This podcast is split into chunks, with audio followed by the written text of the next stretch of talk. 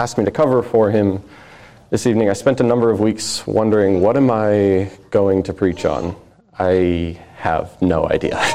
Rob has it easy. He has a book of the Bible, he's walking through it, so he's good. Every week's uh, he's got his passage, but me, I got to pick something. And it's interesting. I was sitting in a Barnes and Noble of all places, picked up a book by Dane Ortlund. It's a book called Gentle and Lowly, and in the first chapter, he deals with our passage this evening, Matthew chapter 11, verse 29. And he said a number of things in that chapter that struck me, and so I decided then I, I knew what I was going to preach on. So, Matthew chapter 11, verses 28 through 30 is our passage this evening. But before we read, I want you to do me a favor. Look back on your day to day life, how you live, day in, day out. It's all the same. Ask yourself a question How easy is it for you to forgive people around you? And I don't even mean like the people you see once in a while, the people you see a couple times a week, the people you see maybe even every day. I mean like the people you go home to at night. Because for me, I find that some of the easiest people in the world to forgive, like some of the easiest people I can just say, eh, it's all good, let it go, water under the bridge. It's the people I can get away from when I go home. As great as my family is, it's my own fault. I have trouble forgiving them the most. So think about maybe your children, maybe your siblings, maybe your spouse, the people you cannot get away from when you go to bed at night. You close your eyes, they're still there. You open your eyes in the morning, they're still there. How easy is it for you to forgive them? Maybe a better question is how many times do they have to offend you before you start holding a grudge? 10? 5? For some of us, maybe it's just one. then you go to church at some point during the week, or you hear somebody talk about, oh, well, you know, Jesus said, forgive your brother 70 times 7, and there you go. If you're anything like me, you immediately pull out a calculator, like, okay, how many times do I got to go through this? how easy is it for us to forgive people around us? It's easy to start holding a grudge, but how easy is it for us to just let it go? Some people we're naturally patient with, Others, it's a little bit harder. And if we're honest, maybe they have a right to hold a grudge against us. We find it hard to forgive them, maybe they find it hard to forgive us too. And at the end of the day, maybe it can all kind of be summed up in fine, I'll forgive them if I have to. Jesus tells me I have to go through this, right? He told the parable about the servant who was forgiven a great debt and then held the small debt against the other servant. He said, 70 times 7, you must forgive your brother. Fine. If I have to, I will forgive my brother. Since it's expected of me, I will do it. I want to save face. I want to still look good. I will do it. And so we kind of lie to ourselves and convince ourselves that we've convinced our bro- or that we've forgiven our brother when really we're still harboring that grudge in our heart. And maybe if we're lucky, it kind of goes away after a while, but it doesn't really go away. We just forget about it. And eventually, when the next thing comes up, it comes right back to the surface. Like burying a hatchet and, as the song says, leaving the handle sticking out. How easy is it for us to forgive? How easy is it for others to forgive us? And if we're not careful as we think about this, we might start to wonder is Jesus the same way? I mean, it's difficult for me to forgive other people. I'm not going to stand here and lie to you all about that. Yeah, I have trouble sometimes. And I know for sure it's difficult for some people to forgive me, for all people, probably. I'm not always at peace with those around me. And that's as much my fault as anyone else's. So, do they hold grudges? are they really angry with me and just putting on a show? What's going on? In their heart, what do they feel? In their heart, what's really there? And again, if we're not careful, we might start to think of Jesus as kind of like us. Because we have a tendency to make God in our own image.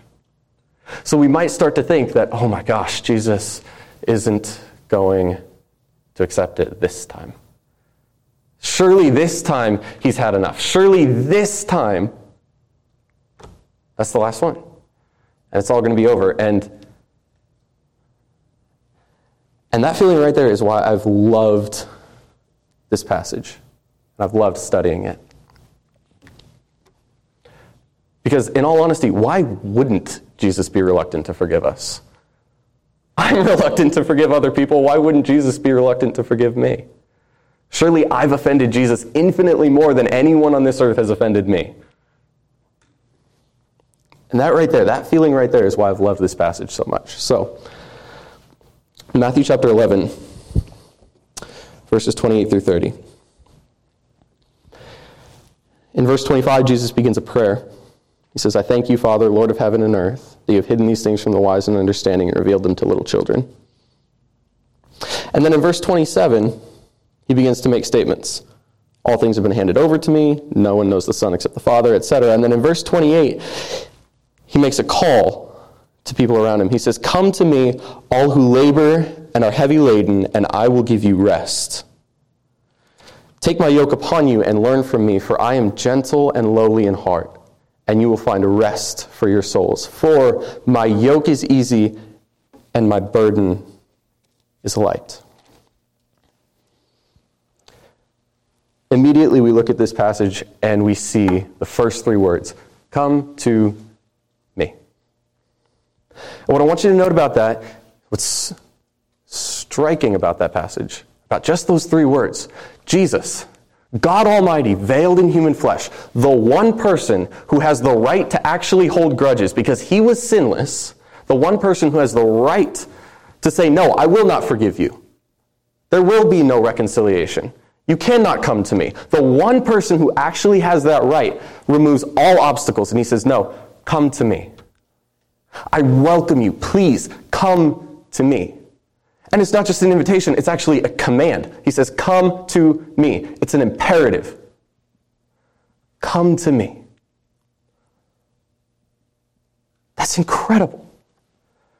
That Jesus, the Son of God, the perfect sinless man, who alone has the right to hold grudges, who alone has the right to execute justice, what does he say? Of all your sins, of all the things that could possibly be standing between you and Christ, all the things that stand before you mocking you, saying, What? Do you think you will come to Christ?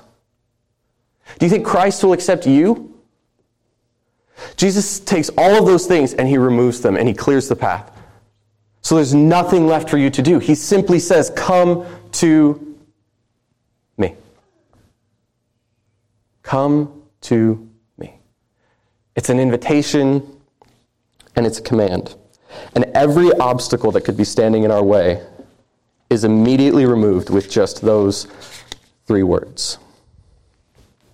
Again, imagine living with yourself.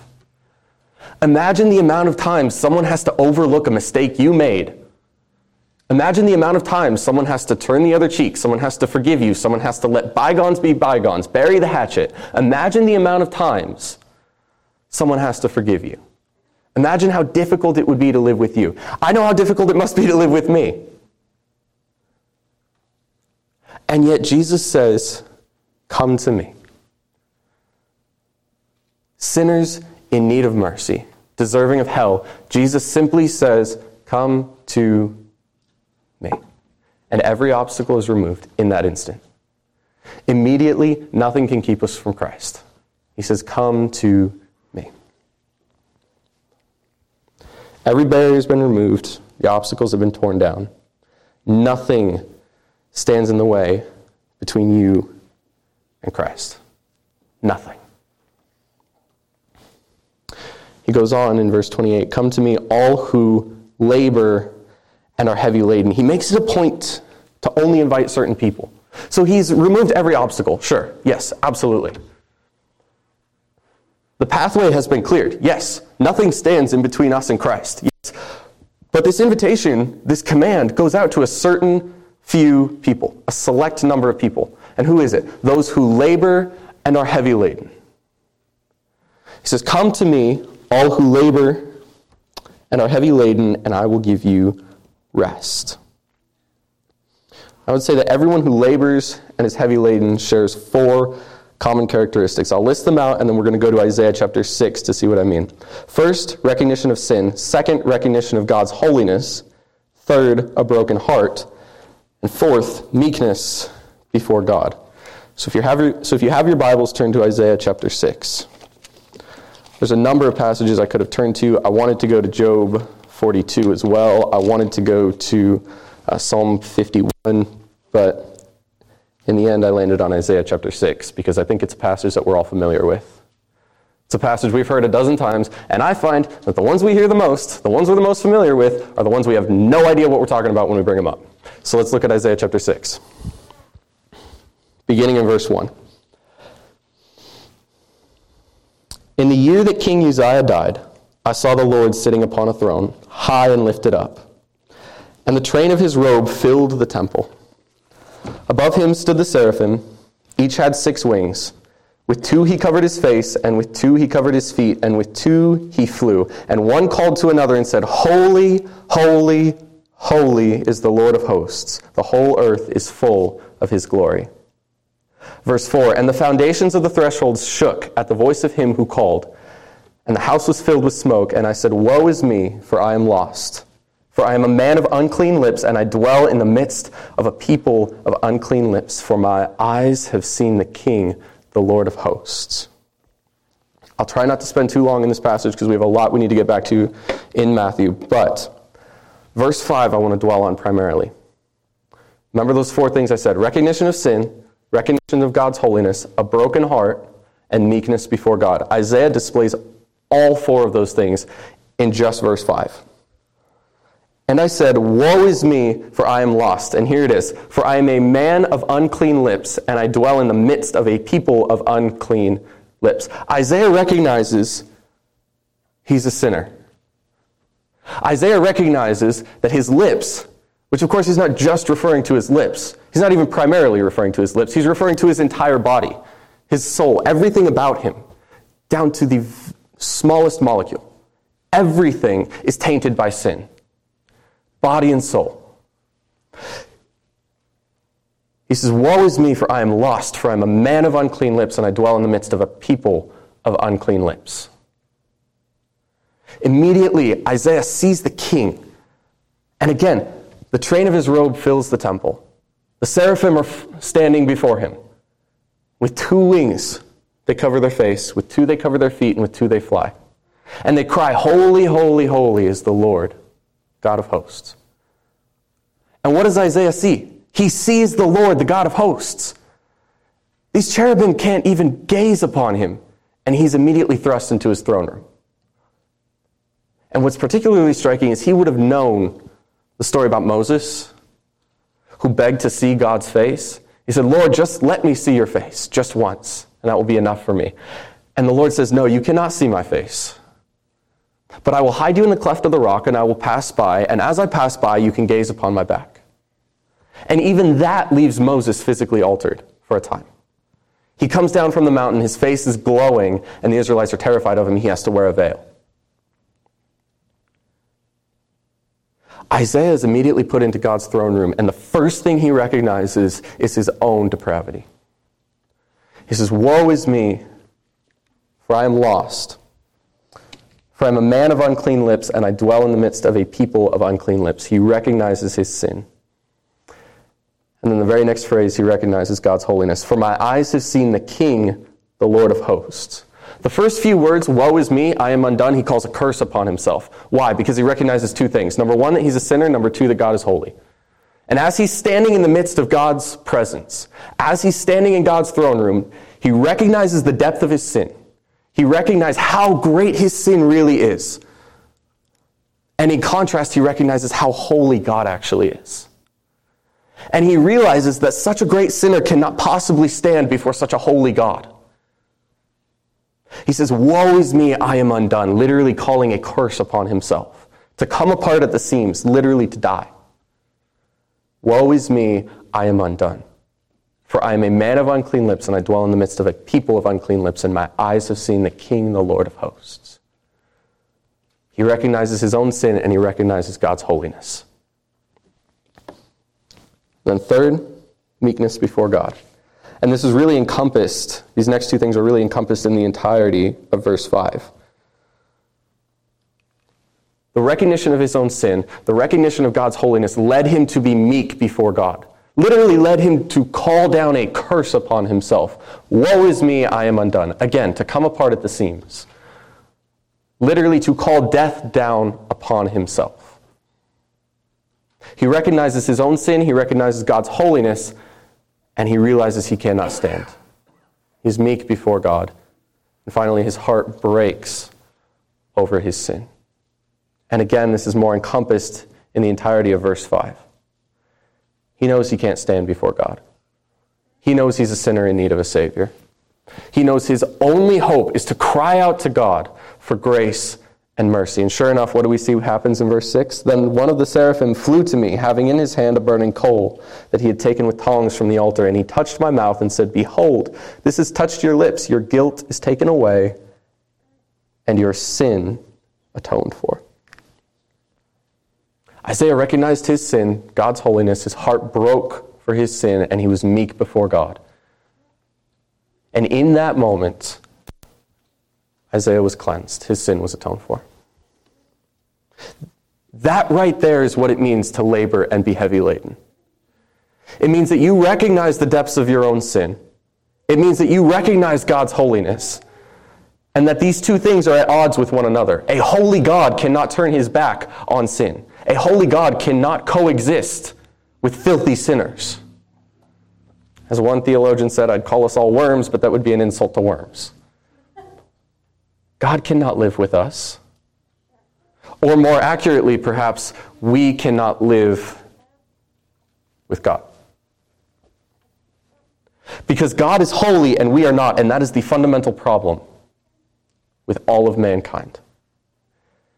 And if you do not recognize your sin, if you do not recognize God's holiness, if your heart is not breaking for your sin, and you are not then meek before God, you are not laboring and heavy laden. And this invitation does not go out to you. The prerequisite for Jesus' invitation, for Jesus' command to come to him, is you must labor and be heavy laden. But is this something you do? By no means. Absolutely not. See, in our natural state, of course, man cannot repent of his sin. Man cannot even want what is holy and righteous in his in God. He cannot even want to pursue God. So what then is the answer? Does Jesus give out this command to people who are laboring and heavy laden, knowing very well that there's no one who does that? No, of course not. But we know that repentance, this laboring, this heavy ladenness, this stumbling under the load that's been placed upon our back that we cannot bear, a recognition of our sin and a recognition of God's holiness only comes by the work of the Holy Spirit in our lives. So today, if you are feeling this burden, feeling labored, feeling heavy laden, Christ here invites you, come to me. And what does he promise? Back to Matthew chapter 11. What does he promise to those who come to him? He says, Come to me, all who labor and are heavy laden, and I will give you rest. So to labor, to labor is to recognize your sins, to recognize God's holiness. It's to have your heart breaking because of your sin, and it's to be meek before God. And what does he say will happen? What if you come to him? What if you come to him? What does he promise you? Rest. This is what Jesus means by he who labors. That you recognize sin, that you recognize God's holiness, that your heart is breaking, and that you are meek before God. what does he promise? He promise rests. But why does he only offer this to people who are laboring and heavy laden? That's the question that got me. Why not just blanket invitation? Everyone, just come to me. I'll command all of you, come to me. Come to me. Does God not desire that all would be saved? He says, Come to me, all who labor and are heavy laden. It's a very specific request. It's a very specific prerequisite. Labor and heavy laden. Why just the people who labor and are heavy laden? Because look at what he promises. He says, Come to me, all who labor and are heavy laden, and I will give you rest. He only offers this promise to those who labor because only those who labor have any interest in resting. When I was young, it was not uncommon for me to get the chore of mowing the lawn, especially in summer. And I'll be honest, I remember it as way worse than it actually was. Like looking back on it, I was out there for like six hours in 110 degree heat, sweating. It was not all that bad. It was probably 90 degrees on a bad day, and I was maybe out there for 45 minutes. But, you know, time, exaggeration, all that, whatever. But the point is, when I finally finished up, I would come inside, and the best thing was just a glass, cold glass of ice water, and to jump in the pool and cool off. And to just crash on the couch, lay down, and just rest. Because I've been laboring for what felt like hours out in the sun, and finally I could come in and just rest. But f- flip that. Flip that on its head. If I was mowing the lawn, that meant somebody in the house wasn't. So, what interest did they have in a cold drink of water? Or to jump in the pool? Or to just lay down on the couch? Nothing. They'd been doing the whole time while I was out there. Again, I'm remembering it as worse than it was, I'm sure. But the point is, I was out there in the heat, I was out there laboring, I was out there pushing the lawnmower around, and what did I get for my reward? I enjoyed that rest. But I was really the only one who did. Had I said, hey, do you want to come jump in the pool with me? Do you want a cold glass of ice water? Doesn't that sound really great? I would have gotten, mm, I guess. Uh, I'm okay. I'll pass. Maybe next time. My laboring is the only thing that had that gave me any interest in actually resting. And the same thing happens with our souls. It's only when you labor and you're heavy laden under the burden of your own sin that you actually have any interest in resting from it. If you consider, for example, Pilgrim or Christian in Pilgrim's Progress, if you haven't read it, it's a fantastic book. I would definitely recommend it. It's by John Bunyan.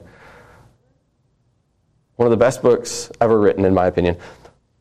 Christian, he finds this book. He's living his day to day life. He's totally fine, no problems. But he finds this book and he starts reading it, and this book starts telling him of these problems, these things that are wrong, like inherently with him. He has these issues, and he can't fix them.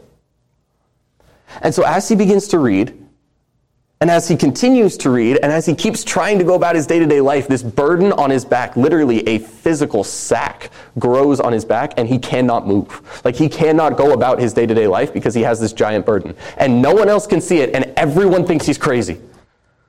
But he says, I have this burden on my back. What must I do? And finally, someone comes and tells him, Go, flee to Christ. He will take this burden from you. And so he does. He begins to walk this road, and he goes along and the point is, Christian was the only one who could actually feel the weight of that burden. Why? Because he was the only one who was aware of his sin. His sin. He was the only one who recognized his sin, God's holiness, his heart broke for it, and he was meek before God. Everyone else thought he was absolutely insane to go after Christ, to run after the pearly gates. Everyone thought he was crazy because they have no interest in this rest, because they do not labor. Christ promises rest to those who labor because those who don't labor have absolutely no interest in, it. Calvin, commenting on this verse, says Those whose consciences are distressed by their exposure to eternal death, and who are inwardly so pressed down by their miseries that they faint. For this very fainting, prepares them for receiving His grace. That's what Jesus means. Labor and heavy laden, those are the people who I want to come to me, because those are the only people who will have any interest in my rest.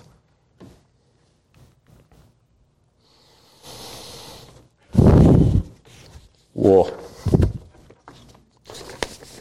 Moving on to verse 29. Come to me, all who labor and are heavy laden, and I will give you rest. Immediately, Jesus introduces a paradox. I could not get past this for the longest time. Take my yoke upon you and learn from me, for I am gentle and lowly in heart, and you will find rest for your souls. I'm learning that in Scripture, when you see something that looks like a paradox, which is two things that seem to be like contradictory, they can't coincide, they can't both be true, right? A can't be a and non A at the same time. When you see something that looks contradictory in Scripture, oftentimes what I'm learning is that you're looking at two things that cannot possibly be separated. For example, grace and works. We're saved by grace through faith in Christ alone. Absolutely. Amen. But James tells us that faith without works is dead. Well, how do we interpret that? Well, we know the analogy of the tree. You know, grace is the root, works are the fruit, etc. What about Jesus' two natures? How can he be both God and man? But he is. And you can't separate the two. He's just God and he's man. How do we understand that? I don't know. It seems contradictory. But what I'm learning in Scripture is that when you see a paradox, you're seeing two things that can't possibly be separated. And I think that's exactly what Jesus is saying here. He says, Come to me, all who labor and are heavy laden, and I will give you rest. And then immediately he says, Take my yoke upon you and learn from me. This is so interesting. Take my yoke upon you. At the risk of explaining the obvious, a yoke is essentially a crossbeam that would be laid on two oxen or perhaps two donkeys or any other kind of animal that would be used to plow a field. And essentially, this rope was tied to a plow. The plow had spikes that would dig into the ground, it would till the soil so that the farmer could come through and plant his seed. So, what Jesus is saying here is here, come to me. If you're laboring and you're heavy laden, come to me. I'll give you rest. And then you're going to put a yoke on and you're going to work. And you're going to work hard.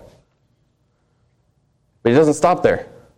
He says, Come to me, all who labor and are heavy laden, and I will give you rest. Take my yoke upon you and learn from me. Learn from me. Literally, be my disciple. What's interesting about disciples in that day and age was that they were, they more or less filled the role of a servant. They would study under a man and they would follow him around wherever he went, much like Jesus' 12 disciples did, Jesus' 12 apostles, much like they did. They would follow him around, they would learn from him, they would listen to him teach. And in return, he basically could tell them to do whatever he wanted. There were some exceptions, but they were at his beck and call for the most part. And what they get? Well, they got to study under this great person, this great intellect, this great mind. So, what does Jesus say? He says, A, I'm going to give you rest, but hold on. Take my yoke upon you and be my disciple. Elsewhere, we read that we are slaves of Christ. Do you see the paradox that I'm getting at here? How is it possibly that Jesus promises us rest, and yet in the very next breath, he says, You're going to work and you're going to work hard? How can these two things go together? As we dig into the rest of this passage, we're going to see. And let me tell you, it is fascinating. So we have yoke, the idea of a yoke, and the idea of being a disciple. So put it together. Essentially, we're going to work and we're going to work hard. But what's that work actually consist of? Well, he says, Take my yoke upon you and learn from me, for I am gentle and lowly in heart. That word for is an interesting one. We're all familiar with the word therefore, right? What's said, X is true. Now, because of this, live this way, or do this, or this is also true, or something. Therefore essentially means because. Because of this, this, right? For is a little bit different. For is a little bit different. We'll get into this. For means that what's about to be said is explaining what was previously said. So we might say 4 minus 2 equals 2. Why on earth is that true? 4 Here's why this is true. I'm going to explain that statement to you. 2 plus 2 equals 4. So, For introduces an explanation. Jesus is saying, Take my yoke upon you and learn from me. Here's why. Here's why you should learn from me. He says, I am gentle and lowly in heart. And there's two things we need to see in this phrase. Jesus is saying two things to us. First of all, he's presenting kind of his qualifications, the reason he should be allowed to teach you. Why on earth should we go to Christ? I mean, outside of the obvious that you're going to escape eternal damnation, why should we go to Christ? Why should we learn from Christ? Why should we take his yoke upon us? Is there any incentive here? Well, let's start with his qualifications. He says, I am gentle and lowly in heart. I am gentle and lowly in heart. This is only place in all four Gospels where Jesus explicitly states, This is what my heart is. This is what is in my heart. Throughout Scripture, we see Jesus' heart. We see it manifested. We see it shown throughout his actions and his words. But the only place in Scripture, in all four Gospels, where Jesus says explicitly, This is what is in my heart, is this passage right here. This passage right here. Which should tell you something about the importance of the two adjectives he uses to describe his heart gentle and lowly. What's so fascinating about this is completely opposite from what you'll hear from the world today. I'll prove it to you. There's a man who's gained some, a rather large social media following over the past year or so, maybe year and a half. Millionaire, many, many, many times over. Um, obviously, by the world standard, is living his best life now. Let's put it that way. And I saw a video of him uh, a couple of months ago. He said, I'm going to paraphrase this.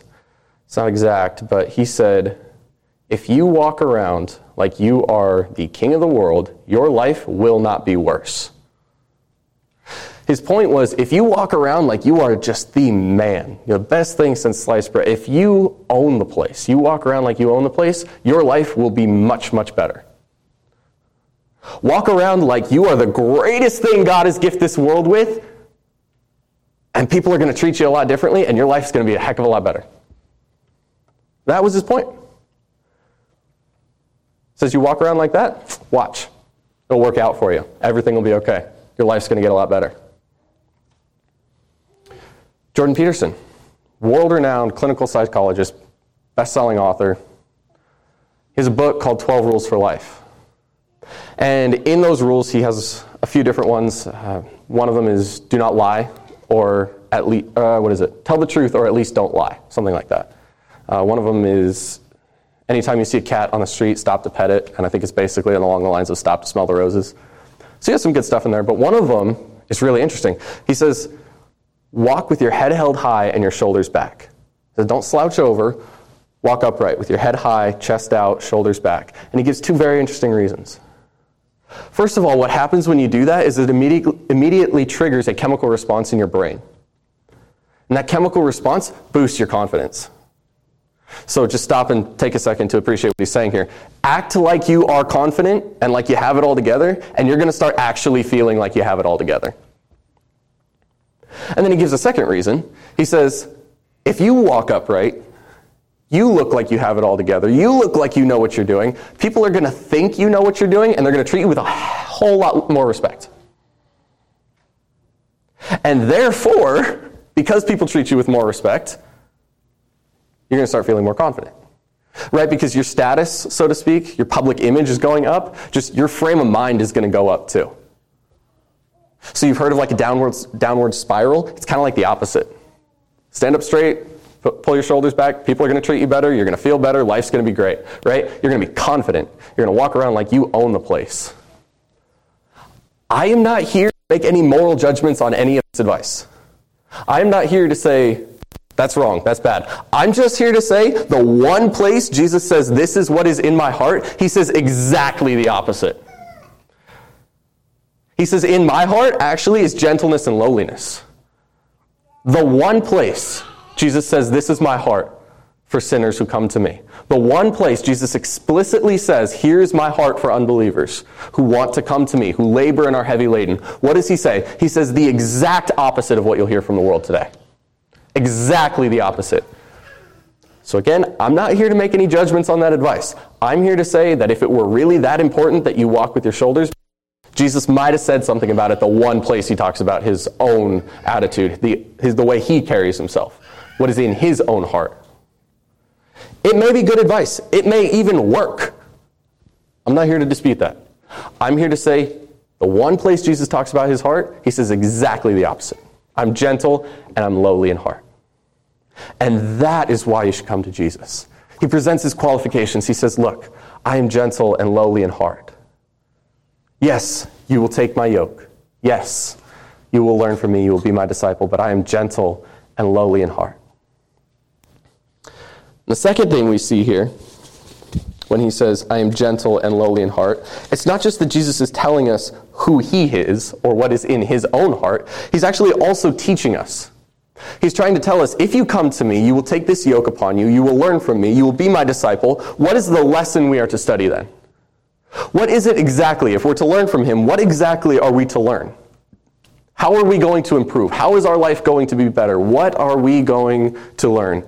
He says, I am gentle and lowly in heart. Take my yoke upon you, learn from me, you will learn to emulate me, and you in turn will be gentle and lowly in heart. And this is one of the ways we start to resolve this paradox. There will be more as we continue, but this is one of the ways we start to resolve this paradox. Jesus is gentle and lowly in heart, which means we're taking on a master. We're submitting to a master who's gentle and lowly. But it also means that we're learning to be gentle and lowly. And when we learn to be gentle and lowly and humble, submission becomes that much easier, and yokes become lighter, burdens become easier. It becomes much easier to submit to other people. When I'm gentle and I'm lowly and I'm humble, and I recognize my own sin, my own need for a Savior, it is so much easier to submit to people in authority over me. It is so much easier to submit to God. Because here's the thing you need God a whole lot more than God needs you. You need God a whole lot more than God needs you. And when you start to recognize that fact, you realize it's in your best interest to do what He says. And not only that, but when you realize that you need God a whole lot more than God needs you, you realize that God didn't need to send His Son. All these obstacles we talked about being in between you and Christ, all these sins that stand there mocking you, why should you come to Christ? Why would He accept you?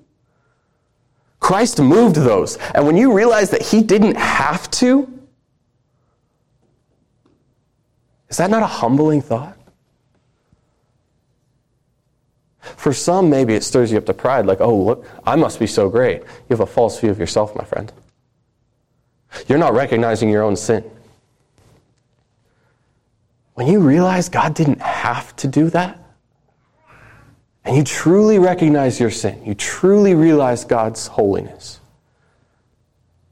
it's, it's incredible how quickly you will be humbled and how easy it is to submit to Christ. So we saw this paradox. How can Christ promise us rest and yet at the same time tell us to work? Well, that's one of the ways as we become gentle and lowly, it becomes so much easier to work. And the labor doesn't really become labor after a while because we love the one administering it. We love the one who is at the head. So Jesus' qualifications are that he's gentle and lowly, but also the lesson he wants to teach us is that he's gentle and lowly. And what does he say is the consequence? Take my yoke upon you, learn from me, and what are you going to find? End of verse 29.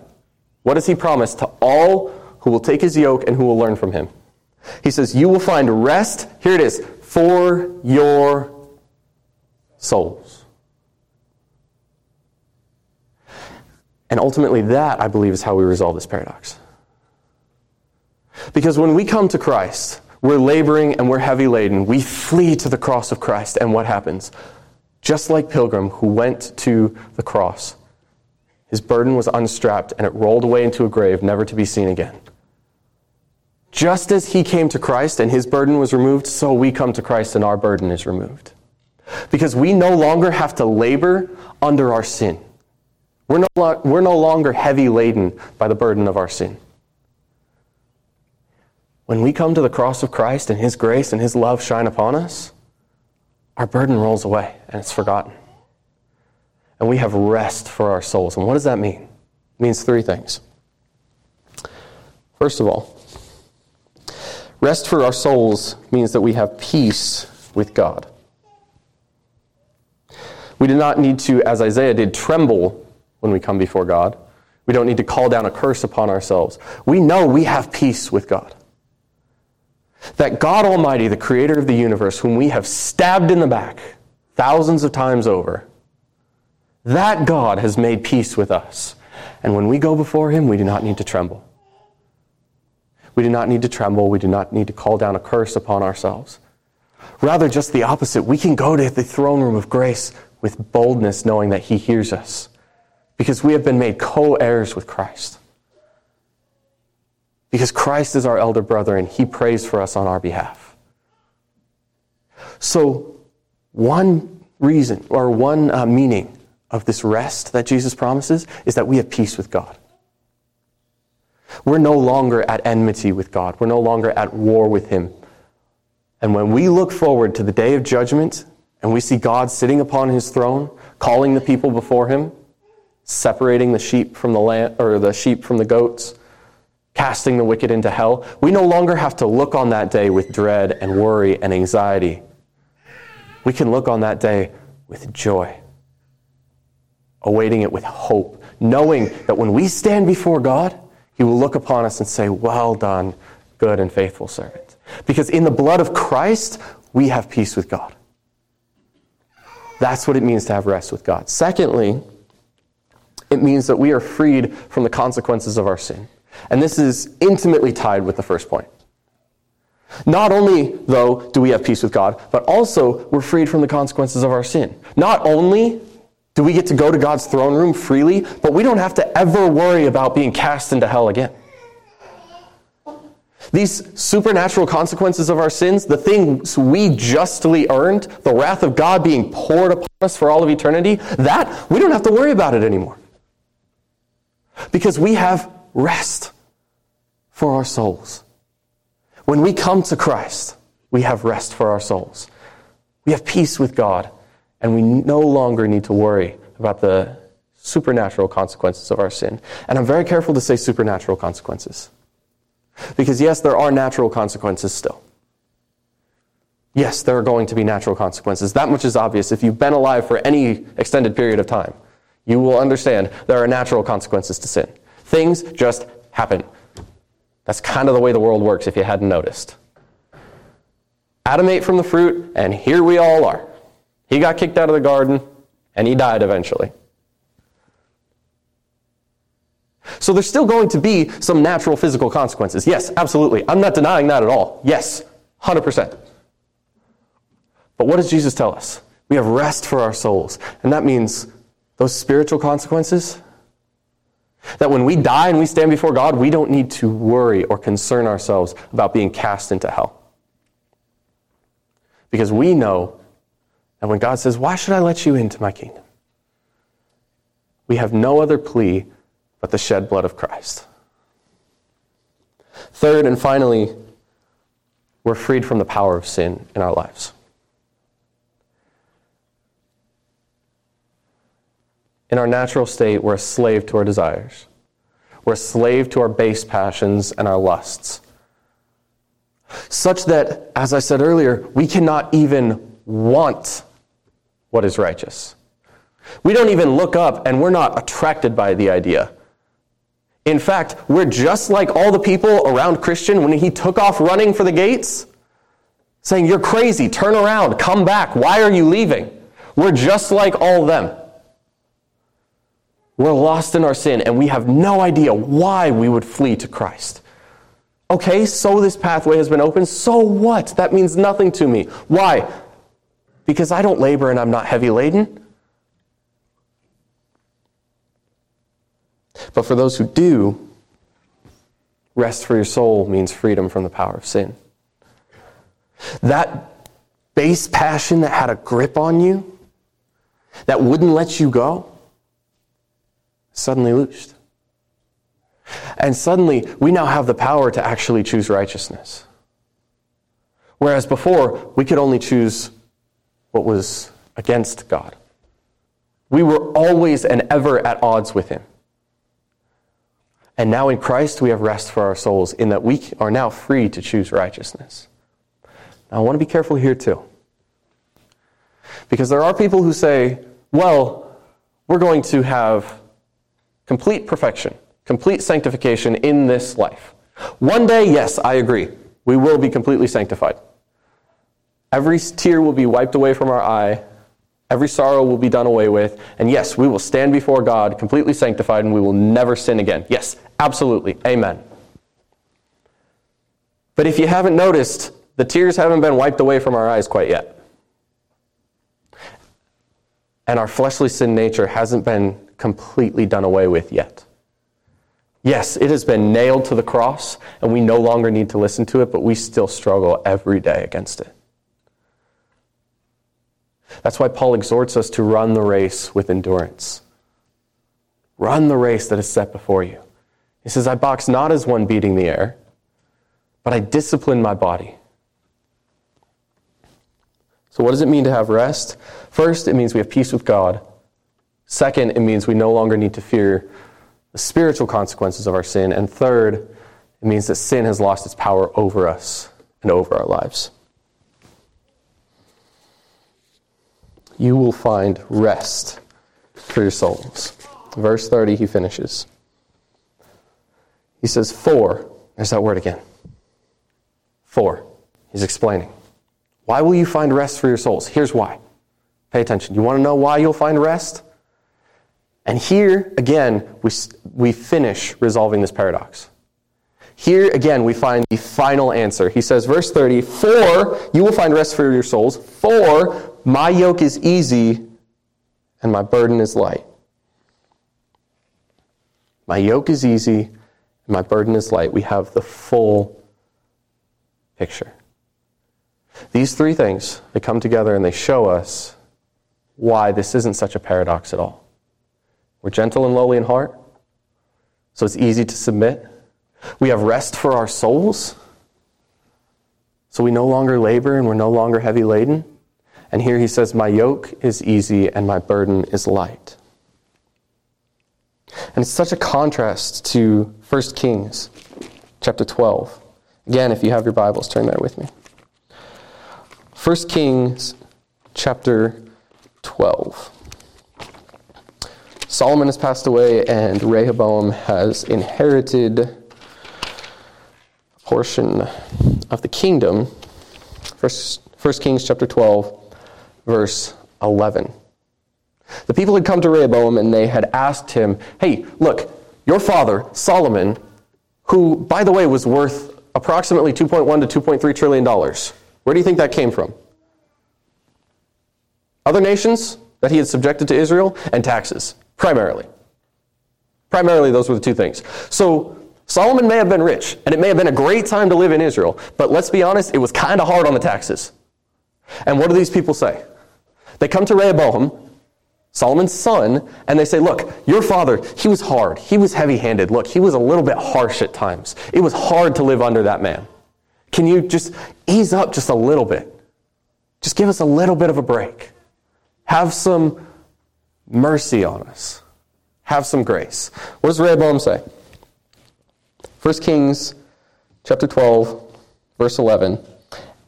And now, whereas my father laid on you a heavy yoke, I will add to your yoke.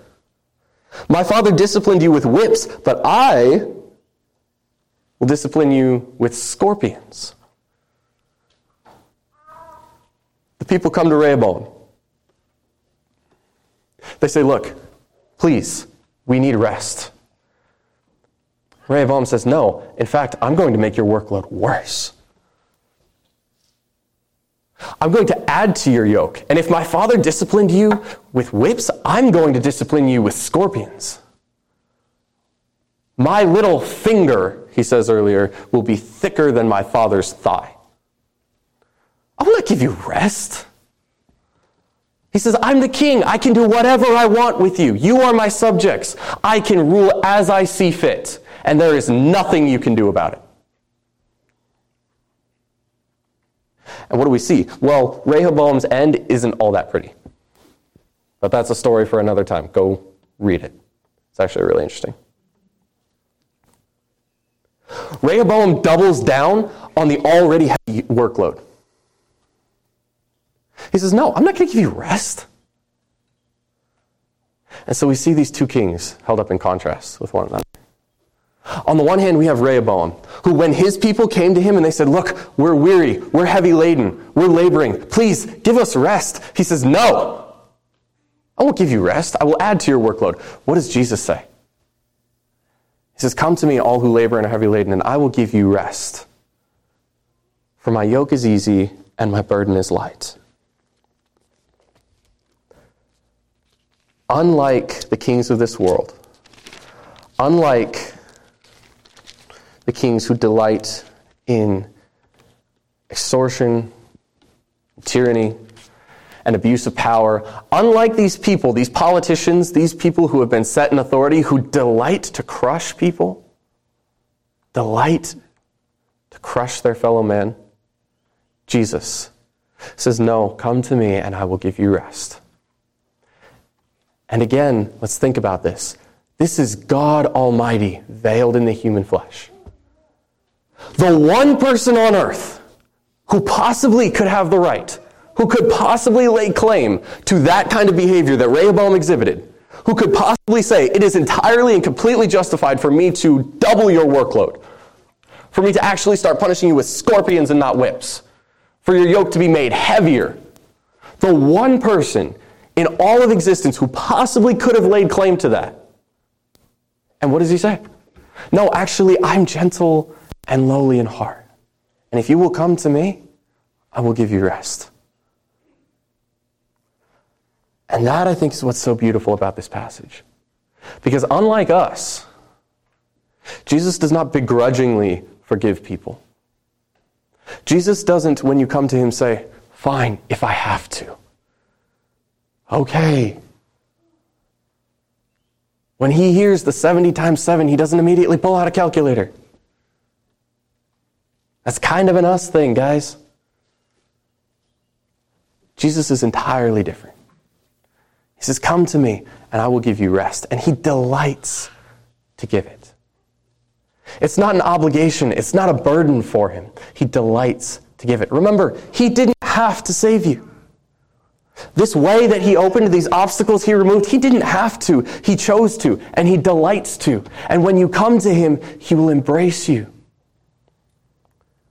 I can't help but think of the story of the prodigal son who goes out squanders his father's wealth. Says, I want my inheritance now before you die. He takes the money, he squanders it. Living large. He comes back, and what does he expect? He expects to find an angry old man who will force him into servitude. He just wants to say, Look, just let me eat with the hired hands. That's good enough for me. I know I don't deserve anything from you. Please, let me just, let me just eat with the hired hands. And what does the father do? Father runs to him and embraces him and slaughters the fattened calf on his behalf. He says, Look, this, my son, who once was lost and now is found. This, my son, is alive again. That's what Jesus does for us. He doesn't begrudgingly forgive, He delights to forgive and to pour His grace out upon us. How great and gracious is our Savior. Let's pray.